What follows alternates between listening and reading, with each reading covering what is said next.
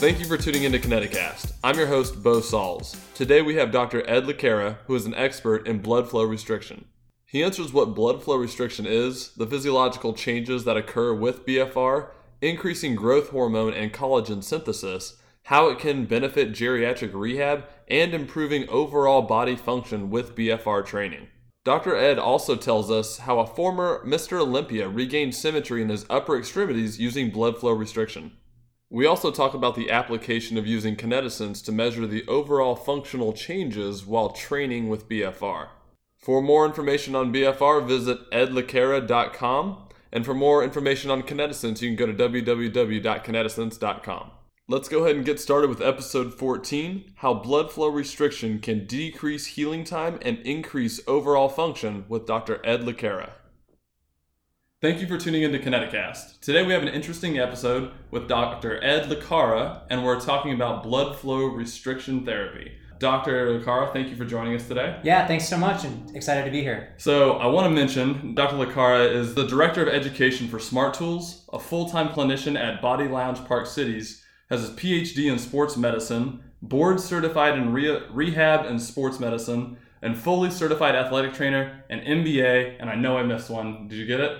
Uh, certified strength and conditioning specialist. There we go. That's so, it. Yeah. I don't know that that's it. There's actually more. Probably he's just not telling us yet. That's just kind of Freudian. Just got to get as many initials back there as possible. that's right. Yeah. You have to be able to fill up a business card with just initials. exactly. So let's go ahead and get started. Will you tell us a little bit about uh, what blood flow restriction training is and everything like that first? Uh, yeah, sure. If you want to just go straight definition, blood flow restriction training is defined as uh, the occlusion of arterial flow into the extremity, full occlusion of, a venous return back to the heart. And you can either use this therapy at rest or you can use it while doing exercise. And the magic is is it tricks your brain and your body into thinking you're doing high intensity exercise when you're only using somewhere between 20 and 35% of your one rep max. Wow. So that would immediately you could think about just taking someone and being able to load them more without having to add the extra weight, correct? Absolutely. Yeah. So there's the protocols that I've written and that are um, within the evidence are if I can jump basically with most injuries that are not post surgical right to a situation where we're gaining strength and hypertrophy. Because if you really look at the literature, the things that we were taught in school are not enough load to cause strength and hypertrophy, right? If Right. you use a resistance tubing, and the reason we use resistance tubing, the reason we use body weight is because the tissue is injured. It can't tolerate higher loads. Right. That's all great and good, but we don't get strength and hypertrophy unless we train at something like 70, 65 to 70% to 90% of your one rep max. Right. How long does somebody need to be in rehab before they can actually do those loads? Yeah. It might be 16 weeks. And so, over the course of those 16 weeks, how many people do you think would stick with me for 16 to 20 weeks? It's probably not very many. I'm a cash based practice. Yeah. And so I've got to literally get people better, at least moving in the right direction, one or two visits as a cash based practice. Otherwise, they're going somewhere else. Like Right. that's just, that is just, especially a new patient, that is just the way it is. Mm-hmm. So BFR allows us to use a small space with little equipment and get changes that we would not normally see without using heavy, heavy load. And I mean it's immediately safer then, correct? Because you're not loading with the same amount of weight, then you're gonna have to not worry about certain things like someone losing balance, anything that could possibly go into that because it's more controlled. Correct. Yeah, you're using light, light loads. You're using your resistance tubing. You're using TheraBand. You're using. I mean, you can see in our room sure. here what I use. I use, you know, light load. I, I've Yeah. got dumbbells up to like. I guess the heaviest load I have there is 20s, and we haven't even picked those up because most people can't tolerate. Yeah. And I've got guys, you know, if you look on my Instagram page, like, you know, I've got guys going to Stanford that are, you know, 300 pounds Huge guys, yeah. huge guys that are playing football there. Um, and we're rehabbing shoulders and things, but we can load them. We can get them fatigued, which is a key component, both central nervous system and peripheral fatigue. And we can get the body turning on what it needs in order to gain strength and hypertrophy within as little as two weeks. Wow. So what got you to be such a big advocate for BFR? Well, I, you know, I had a really huge like epiphany about four or five years into practice, and um, and I'm old now, and so I've been in practice for a long time. Not old guys, don't worry. I'm old. I've been in practice this year 20 years. I Oh, can't wow. believe it. Yeah. So, so about four or five years into practice, you know, we were not taught exercise therapy in chiropractic school back then, right? Yep. I mean, you've got to imagine 20 years ago, most people didn't have a website. Yeah. We did not have active release technique. We didn't have instrument assisted soft tissue. We didn't have dry needling. We didn't have kinesiology technique. Well, we did, but it, really nobody was using it, at least in the US. I was really, I started off as a strength coach, and so I would try to apply these things, although I wasn't very good at it because I didn't understand capacity and demand. Mhm. You know, it's all about capacity and demand. What can our tissue tolerate? Yep. And is it enough to tolerate the demands that we're applying to it right? And so i was trying to apply it. I was never taught it. Like we were taught a bunch of bs pt it was mostly modality passive care right? Ultrasound and e-stim and some Uh, russian stim yeah. member right?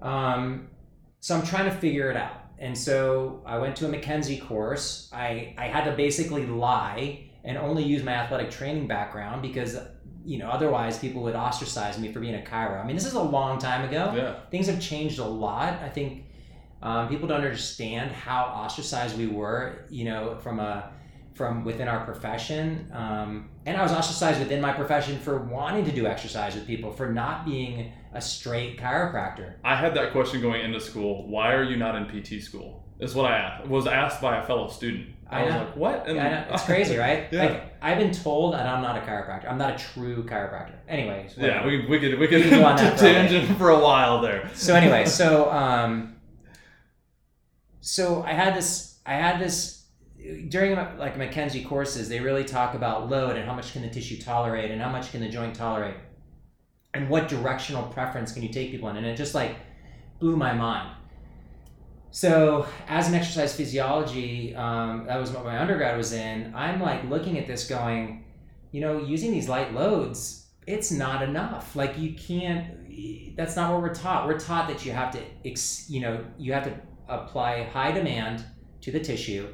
It has to break down. You have to have muscle injury, and then through the rest process is how we get stronger. And it takes somewhere between twelve and sixteen weeks. I mean, that's what it takes, right? So, you know, back then I was very insurance based and I mean, you know, I got a maximum of about six or eight visits, 12 visits max for a year. Yeah. I couldn't even get them to that. So what did I do? You rely on manual therapy, get them out of pain, Yep. and you try to get them back to their activity, whether it's the gym or it's, you know, with their personal trainer or it's, you know, nothing. Yeah. And you basically are leaving these people with this decreased capacity because they've not been challenging their body now for however many weeks while they're trying to heal. And what we know is that muscle degrades. Like you don't you lose capacity within as little as 10 days of being inactive. Yep. So we people try to jump into what they were doing prior because that's what they think like, "Oh, I can just go back to that 6 mile run or I can just go back to that 225 bench press after they've hurt themselves and they re-hurt themselves." Yeah. And now all of a sudden it's I can't I, I can't do that activity. I've got to do something else, which is really a shame. It just they just didn't give themselves enough time, or we weren't good enough as providers to say, hey, you need more time, and we need to gradually keep increasing this progressive load. Yeah. So I got frustrated because I wasn't having enough time, and I knew that. So I was thinking, okay, well, I can get a little bit better motor unit recruitment by using TheraBand and low load exercise. Right. Um, and then when I was working on my PhD, this guy named Dr. Kyle Kiesel was really inventing the SFMA, the Selective Functional Movement Assessment. Yeah. And he introduced me to this whole thing before it was even the SFMA. Yeah. I got to tell you, I've never been so confused in my life. Like, right? It's like I'm learning the SFMA over this couple day process, you know, while he was teaching, and I was honored to be in his class, but I was so confused. It took me a year to undo all those things, right? And it was like I had studied NASM, corrective exercise strategy. I was certified in that, and I was using that in my clinic. And so it was kind of like I, I switched from this strength and conditioning coach to more of a corrective exercise. Corrective exercise. What is that? Well, we try to use low load to try to restore movement patterns. So that's what I was doing for a while. So, and again, I've been in practice for a long time, so I've gone through these like migrations of what I've done. Um, Which is cool to see and it's interesting to know about. Like that's good to hear. People need to know about that transition and like the the growth and all the different things that you have gone through. I mean, it's it's crazy how you know you think you know a lot when you get out of school, and now I'm 20 years in. I'm like, I don't know shit. Like, I honestly do not know. That's what I hear the most. It's like you just keep learning that you know nothing. I know it's just crazy. The more you know, the more you realize you don't, Don't know anything. anything, yeah. So, um, so then when I was working on my PhD, my PhD dissertation was all about lumbar multifidus, cross sectional area. I looked at MRI, I looked at ultrasound, and then we compared it to the clinical signs of instability for the lumbar spine. And what I expected was to see a cross sectional area compromise, and there wasn't. And what we found was that it was huge motor control issues.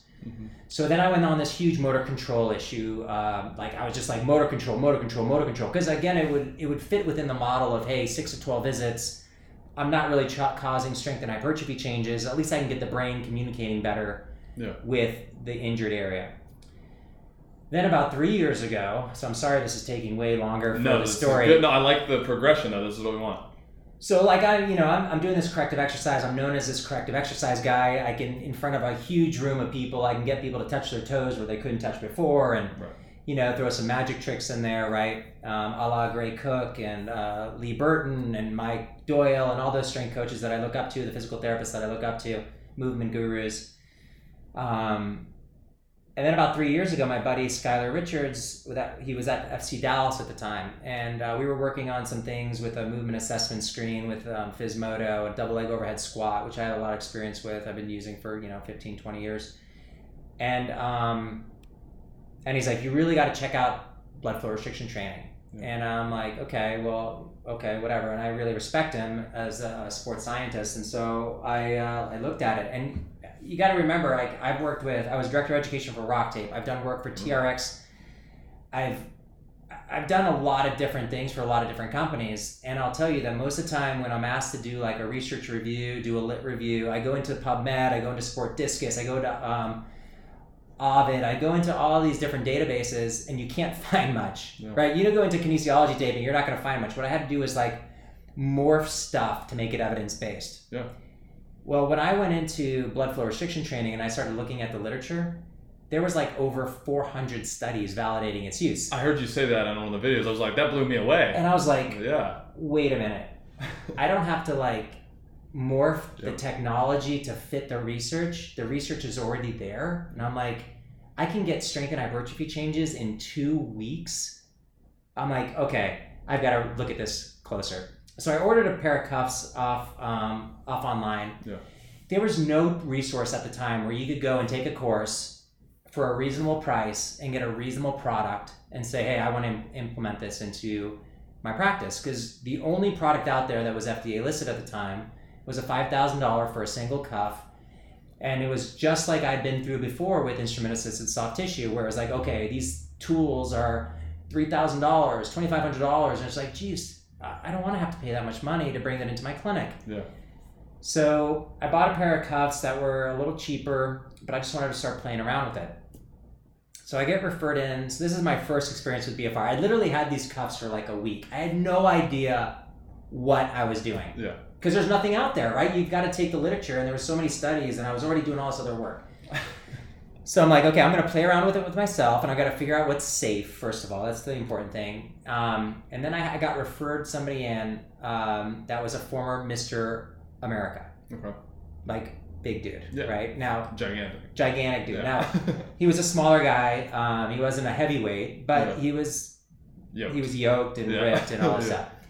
Um, he had had a tricep tendonitis issue, and he had lost about a half an inch on his upper extremity uh, around the bicep tricep area. Then he compared to the other side, Right. and those guys are Asymmetrist. asymmet- asymmetries. Yeah. He was like, "I'm going crazy." Yeah. right? So I'm like, okay, so this is what we're gonna do. I did some ART, did some dry needling, did some stuff to try to get the tendon to calm down, and I'm like, we need to load this tendon. I'm a huge believer you got to load the crap out of a tendon, Like otherwise it eccentric just loading. Yeah. eccentric loading to start, and then you go to concentric after. But if you don't load it, it's never gonna you, you're never gonna tolerate the the demands, right? So um, he's like, okay, whatever you want me to do, I'll do. So I'm like, listen, I'm going to Europe. I got to go teach a course out there. I'm going to be gone for two weeks. I just got these cuffs in. I want you to use these cuffs. I set the pressures for him. Mhm. um, I want you to do three exercises, and I use the TRX suspension trainer um, with a lot of my rehab. You can see it in the corner over Yeah, I there. saw I, love that thing because it's small. It doesn't take up a lot of blueprint, and I can use it with almost everybody. Yeah. I gave him three exercises. It was a bicep curl, it was a tricep extension, and it was basically a row. And I said, I want you to do these every other day um, for the next two weeks. Come back in, and we'll see what happens. Yeah. So I go to Europe, do my do my thing. Don't hear from him. Not sure if I'll ever see him again. Yeah. He shows up for his appointment after I get back. Do a recircumferential measurement. He had gained all of his size back. Jeez. He was blown away, and I was even more blown away. I was like, that was two weeks. Yeah. And he was like, this is legit. And if you don't believe me, go on my Facebook page or look up Tom Terwilliger on Facebook and you'll see an interview that we did, like a little podcast together. Yeah, it out. and it's, he was like blown away by it. And he's just like, this BFR stuff is, is legit. And that's when I just went deep dive. And I'm just like, listen, we need to do what we did at Smart Tools. What we did with Instrument Assisted was we took something that was very expensive and we made a very high quality product in the United States and we made it affordable. And then what I did is I tried to put evidence based um, uh, programming and education behind it. Yeah. So I said we need to do the same thing for BFR because this is a game changer in rehab. If you're a rehab facility, you've got to do something that's going to help get your patients and or athletes back faster. That's Totally. I mean, and that's that's what our job is, Yeah. right? We got to get them back and not leave them with a functional capacity that's below what their demands need. are. They're just going to get hurt. they're going to get hurt. Otherwise, what we have to do is tell them to stop doing what they're doing, which is what most providers and most physicians do. My hate that. athletes don't want that. Yep. A runner doesn't want to be told not to run. A lifter doesn't want to be told Yep. not to go do his Olympic lifting. But you're losing starting positions too. Like if you take them out for this long, you they're not starting when they come back. Totally. They're backups after that. Totally. So, um, so anyway, long story short, two years ago we came out with our first generation cuffs, and we screwed it up. They were too narrow. They had um, a bladder that was not occluding well enough, and we fixed it last year, mid year, um, and now we got a kick-ass product, Cool. and um, we get crazy, crazy results. And I'm teaching all over the world doing it, and um, and it's fun. I mean, because what is the biggest complaint that I hear from most chiropractors, physical therapists, strength coaches, athletic trainers?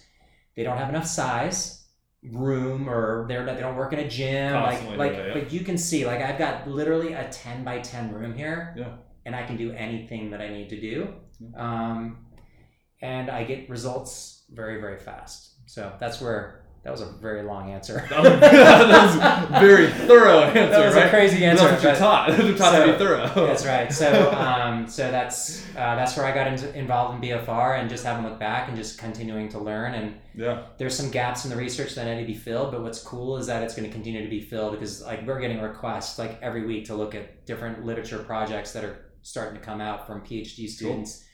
Um, the reading leading research in BFR right now is Dr. Loenneke out of uh, University of Mississippi hmm um, and he's just pumping out research right now. It's like it's overwhelming how much study, how many studies are coming out, and we're starting to look at what's really cool. What was done before was really like how much pressure do we need? What's the width of the cuff? How safe is it? Like all these other things. All that stuff is pretty much done.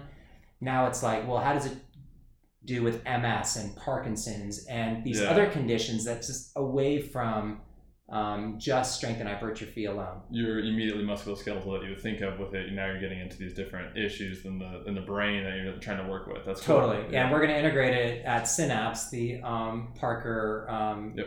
Neuro Institute that I'm helping to uh, bring to life. So Very we're cool. gonna we're definitely going to do it because listen, I can put somebody on the treadmill for 15 minutes with the cuffs on, have them walk at a very low heart rate that they can easily tolerate, and I can increase VO2 within you know three or four weeks, which has been shown in Division One basketball players. Yeah. Like 15 minutes, That's it nuts. normally takes 45 minutes, four or five days a week for Yeah, it's a lot of numerous- work. 12 weeks. A lot of work to increase Yeah. VO2. So there's a lot of cool things that, you know, I don't even know yet, but So we're. Um, let's go. Let's jump into safety really quick. So you Sure. mentioned safety a couple times, and I think that's something that listeners will want to hear too. Like, For okay, sure. so if we're occluding and we're doing exercise, is this something safe? Absolutely, yeah. So the, the literature is really clear that there's a lot of, there, it's very safe. If somebody can do high intensity exercise, they can do BFR as long as there's, there's really four things that, that I tell my students and the people that attend my CEU classes that they need to be aware of. Number one, is that person at an increased risk for thrombosis? Because you are occluding blood flow, and, Right. and so one of the one of the risks is stagnation of blood. And so if somebody has hypercoagulability issues, um, if they just got off a surgery, like you know, they might be at a little higher risk. And so you just got to be aware of are they at an increased risk of thrombus? Okay. Number two, cardiovascular risk. Do they have any, you know, are they uncontrolled blood pressure? Um, is there anything going in the periphery that might be at risk? Um, do they have varicosities and things that might? Now, that's not an absolute contraindication, but something that we just have to be aware that Yeah. we just don't want to be occluding something if they, it's not appropriate. Right. Um, number three, there's a tourniquet risk. So I put a tourniquet on on somebody. We want to make sure that it's safe for the skin, for the underlying structures. Um, number four is muscle damage. Like, can this person experience any degradation in the muscle? And so what we do is we we don't take them to failure, and the programming that we use Cool. allows you to not take people to failure and not cause any muscle damage. Yeah. So they can basically train. There's been studies them training with BFR twice a day. Like I would never do that to my patient. It's just mean That's a lot. because BFR is hard. Yeah, it's a lot. It's it's hard. It fatigues you, and that's where I really think the key is: is fatiguing the tissue and fatiguing fatiguing the central nervous system, so that you get increases in growth hormone, increases in insulin growth factor, increases in testosterone. You get this inflammatory response to the area, and so if you have an injured tissue there, it helps to regenerate it and re um, re-promote that inflammatory cascade that may help and aid in uh, in a disease process. Cool. And you're talking about uh, like Parkinson's and the other things that, that, that you're looking at working with now with this. So, Mm. what would it do for like we have cams, so we have the full functional movement screen, and it Yeah. gives the readouts at the end. It gives you an overall score and your top dysfunctions. Sure. Not thinking about just your top dysfunctions, but thinking about your overall functional score, where it records you and it'll put it all together. So, would you be able to? Would you think that in theory that you could use blood flow restriction to improve overall body function with specific like way techniques of using it? Yeah, absolutely. So what we're going to do is lay out in our neuro center is, you know, hey, which parts, you know, I'm really thinking of it as like a three part cog, right? You've got the cognitive component that you typically have to help with these people. You've got the physical component, and then you really want to bring that all together and then help them in the other ways too, like diet and sleep and meditation and the other things that a lot of times as clinicians we ignore. So, you know, we're going to have a sleep study area, we're going to have cooking lessons, we're going to get them into an anti inflammatory diet, we're going to be testing Cool. omega 3, omega 6 ratios, we're going to be doing what we can in order to help them as a whole person. Yeah. And so, Well, it's um, like you can't you can't extract one system from any other system because all the systems work together. Yeah, exactly. it's like taking a bicep out and saying, "Oh, we can just really isolate this thing." That's not Yeah. that's not the way the body works. it's work how we learn it, yeah. but that's not how it really works. I would always had someone that would come to me and be like, "Bo, you can't you can't rehab one muscle," and I'm like, "I don't think I, I can't even fire one muscle, so I don't think I'm rehabbing. I'm saying this to give a reference to somebody." totally. Yeah. So, Yeah, but some people do think that, right? Like there are people out there that are think like, "Hey, I'm working a bicep." That's what we're taught, yeah. right? I yeah, mean, that's what we're taught in school. Yeah. It's a functional problem with school. yeah. Instead of saying, "Hey, we're, we're rehabbing your elbow flexors," Right. it's all about a certain you know tissue, which Specific. May or may not even be the problem. Yeah. You know, like Just because many- we can see a problem doesn't mean that's the cause of the problem, or that's not the actual cause of the Right. symptoms. So Uh, I mean, the best analogy I can give you is that you have somebody with a torn rotator cuff. I will guarantee they have a bicipital tendonitis involvement because that's got to stabilize. Yeah. Something it has to rely on its friends to stabilize. So pec minor jumping in, you got a ton of stuff going. totally. Yeah, So it's um. So yeah. So it's it's more about getting these people as functional as you can, and it's looking at the whole, trying to look at the whole system as much as we can, um, and that's what we're trying to create there. That's cool. And that's what we really try to do here at Body Lounge as well. You know, Yeah.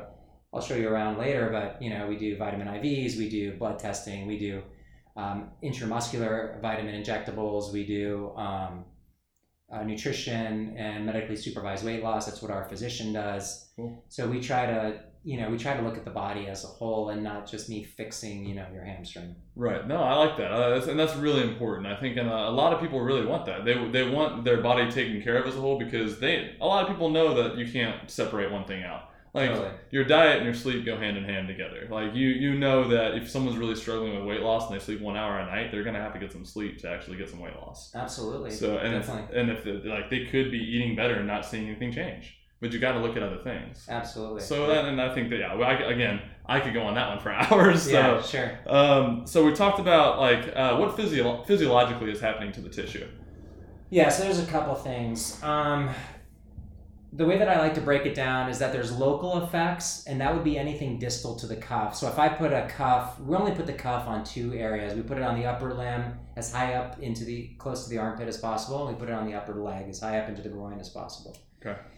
So anything, think of anything distal or away from the cuff as more into the extremity. So that would be any local change, and then we also have um, a systemic change or something that happens proximal to the cuff, something that you wouldn't think that would happen because that's not where the blood is being occluded. Right. So if we look at local change or anything distal to the cuff or away from the cuff, more towards the extremities, we get something called a cellular swelling phenomenon. And so when we when we lift weights, you start to create excessive fluid extracellularly. Eventually, what will happen is that extracellular fluid will pump in, into the cells because of osmotic gradients, but also um, just pressure change. Yeah. So when a cell swells, what happens is you it starts to expand. Think of it like a water balloon. As that water balloon continues to get bigger and bigger, eventually, if you fill it up too much, what will happen? It'll explode. Well, your brain knows that. And so as that cellular swelling occurs, those cells start to think that they're going to explode and it starts the process of the mTOR C1 pathway or the protein synthesis pathway. So you basically are regenerating tissue without that cellular or that cell apoptosis or Yeah. death. So that's number one. I think that's a that's a huge component. Number two, that's maybe even a larger component is because you're reducing the amount of arterial flow into the limb in the upper extremity, we reduce it by 50%. In the lower extremity, we reduce it up to 80%. Less oxygen is coming in because there's less blood flow. You exercise under low oxygen situation. What you do is you switch from a Krebs cycle of producing ATP to a Cori cycle. When you switch to a Cori cycle, things occur. Lactate, pyruvate, all these other things we don't we could spend a whole other Yeah. podcast on. We don't need to basically it's like what i tell patients like is you're going to almost be feeling like you're doing an all-out sprint and eventually you're going to feel like you're hitting the wall you've got to switch energy systems and that's what happens with bfr when you switch energy systems now you start to drive more of an acidic environment your brain recognizes that and you start to release growth hormone um, insulin growth factor all these other things because your body thinks you're, ca- you're going to cause damage Yeah. because we all know high intensity exercise causes damage what's really cool about this is you you, you you're sending things there to repair there's nothing to repair because there's no damage and that's why they think that you get such early onset of strength and hypertrophy Yeah. because you're just laying down more fibers more More protein tissue, synthesis Yeah. more tissue you're fatiguing out type 1 fibers and tapping into type 2s and those type 2s are more apt to grow. Yeah. they're more apt to get stronger than the type 1s type 1s are more like our endurance like our posture. Those don't need to get bigger. There's no reason to. Right. type 2s though are where we want to tap into. Yeah. you can't tap into those using TheraBand's light resistance. Doesn't happen. So those are more those are like a lot of the local effects that occur. Really it's metabolite um, early metabolite fatigue and metabolite induced fatigue. Um, cellular swelling. There's some other things that happen but they're not nearly as sexy. What happens systemically because they've done studies where they occlude only the lower extremity and they Mhm. look at increase in bench press increase in pec size and it happens. Yeah. so you go whoa what's happening? Why is that possible? Well what happens is you're getting a signaling from the brain. Mechanotransduction meaning actually moving the muscle creates a chemical impulse drop in uh, ph means it's more acidic your brain recognizes that and now you start to get the systemic effect. So you can get the systemic effect. In addition because you're occluding if we remember our um, cardiac output is equal to heart rate times stroke volume. Well if you drop your stroke volume in order to maintain the same heart rate you've got to inc- i'm sorry you to maintain the same cardiac output you've got to increase your heart rate.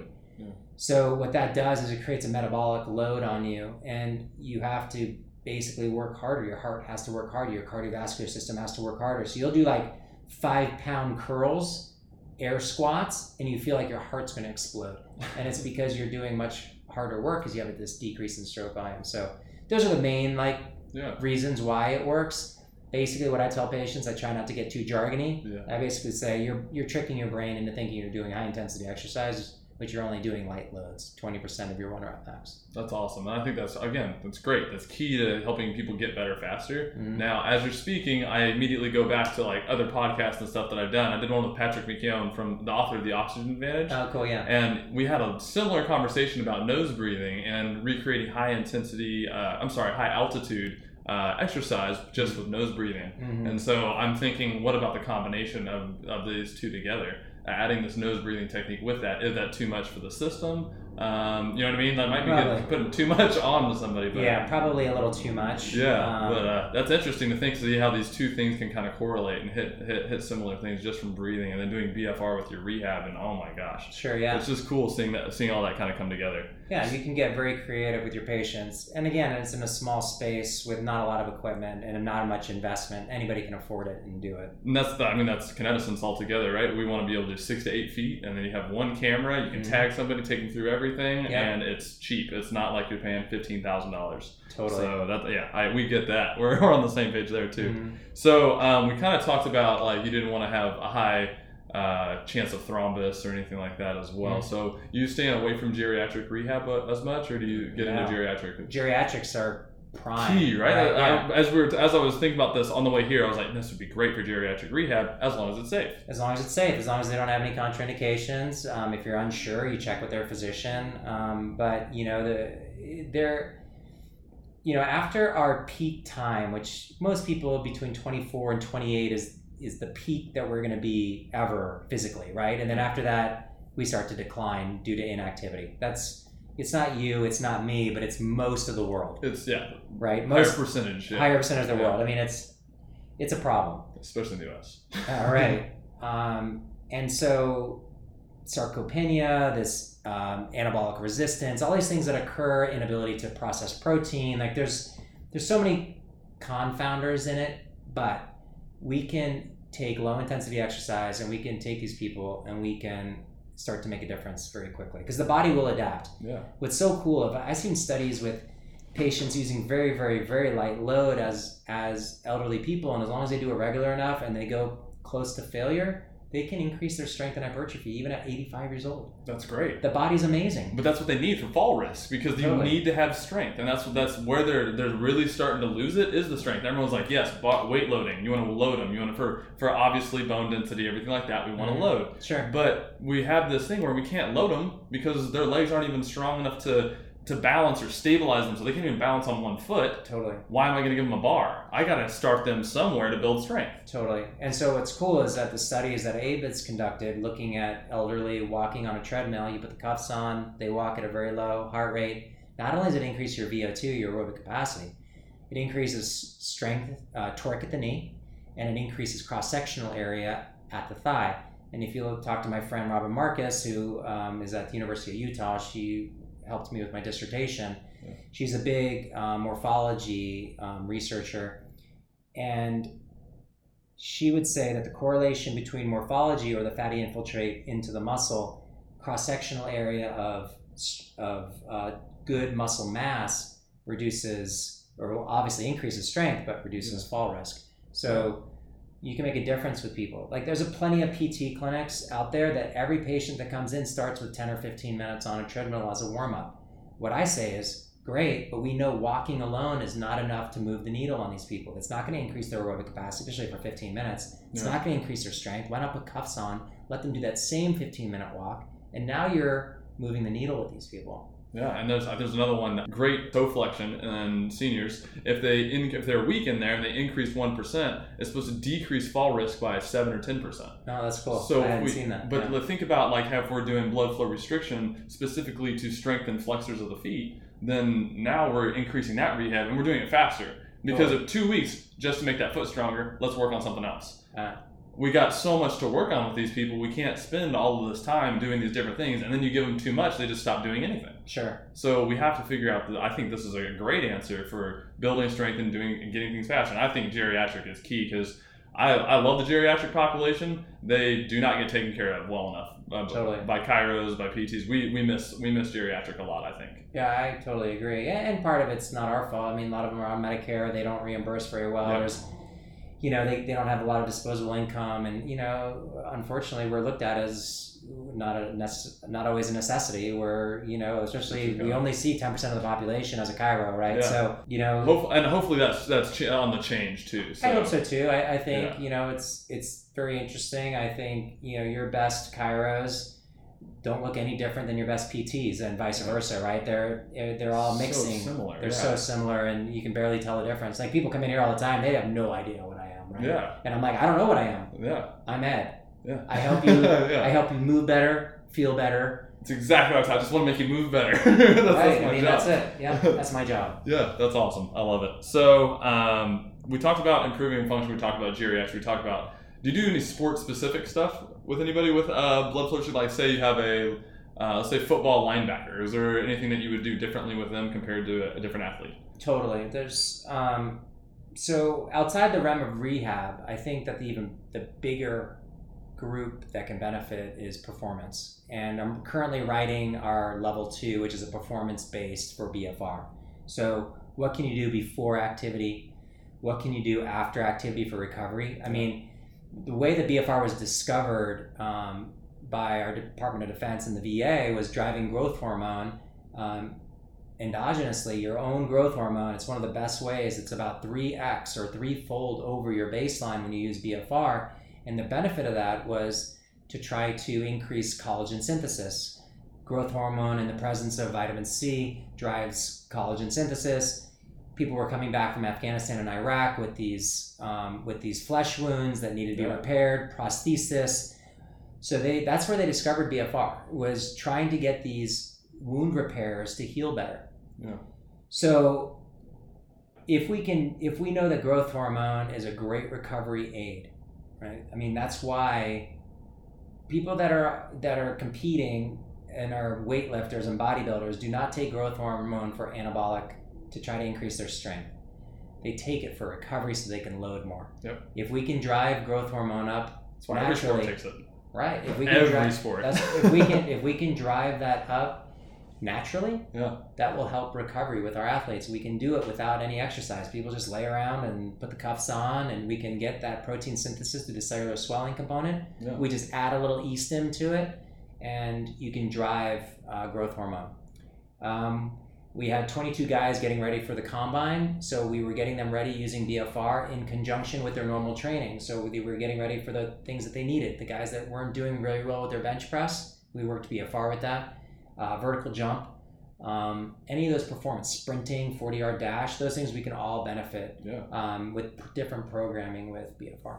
I mean, we think about performance. We're thinking about specific sports, making someone a better athlete, like getting them that extra step, that extra like split second, whatever it is, right? Mhm. That's how we think of it. But performance is really what we do with everybody. We try to make them move better, and we try to make them move more efficiently in a more uh, controlled, powerful, and mobile way. Like that's that's what we want. Totally. We're now what like what I what my my goal is to take stuff like this that we get that we do with these athletes and be able to provide provide the exact same thing for our community Yeah. because we have we have people out there that are like, well, that's just for sports. That, that's just a sports doc. Mhm. Well, no, it's you move too, and you squat too. You just happen to sit down onto a couch and stand back up, compared to putting weight on your back. Sure. And so that's, I mean, what everything you're talking about is completely relatable to anybody that's that works with the body.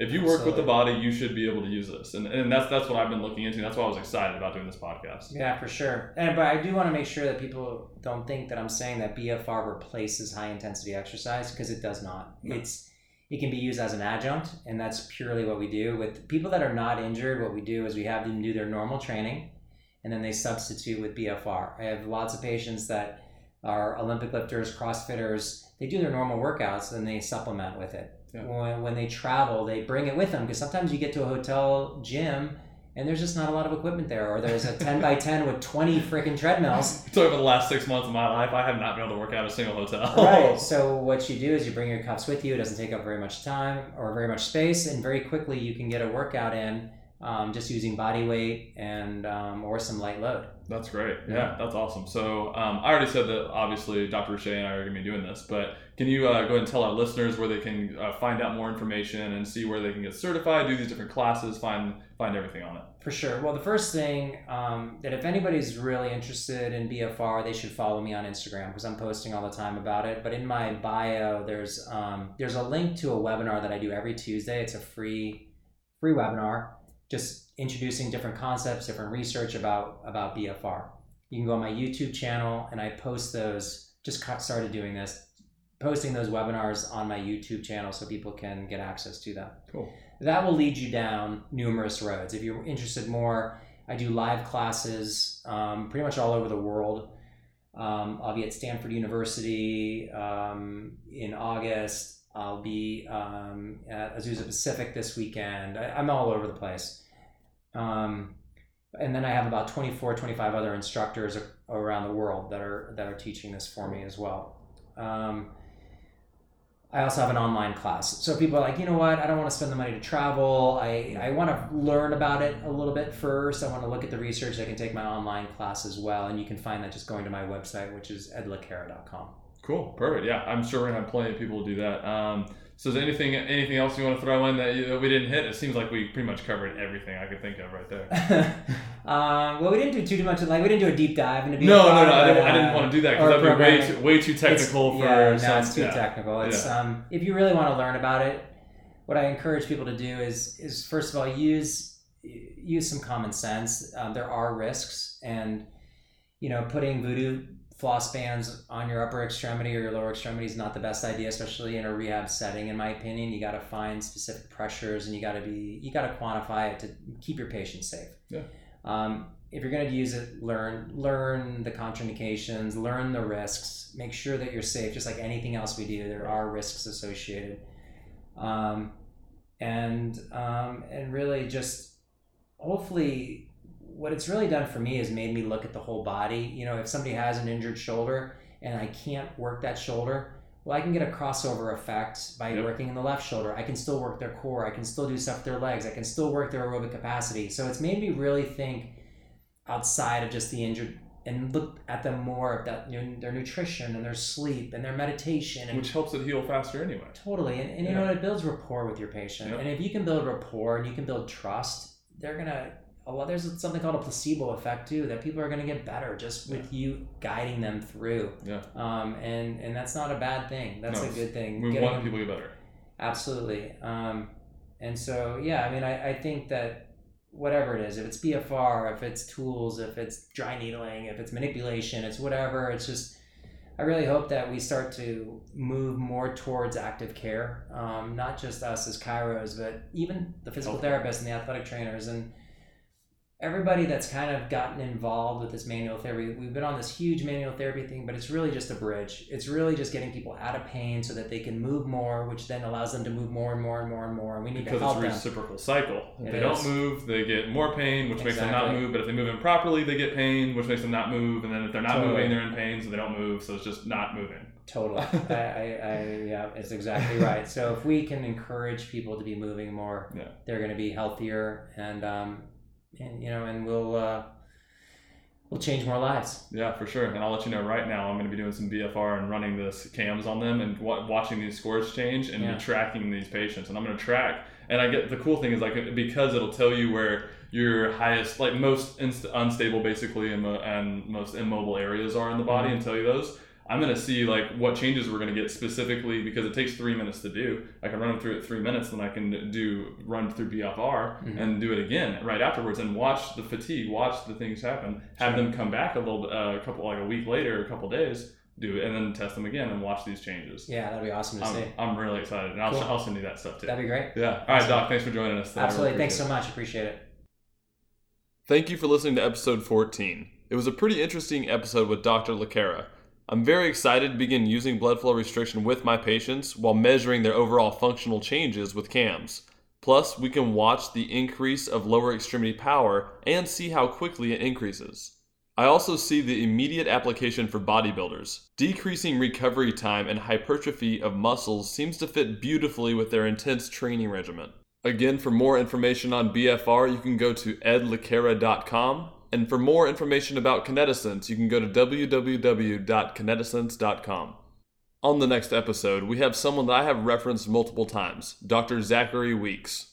Dr. Weeks will be talking about the benefit of using stem cell therapy while doing functional movement rehab with patients. He also talks about how he's going to use Kinetisense to measure the functional changes in his patients after using stem cell therapy. Again, thank you for listening to this episode. I'm your host, Bo Sauls. Let's keep learning about movement, performance, and rehab together.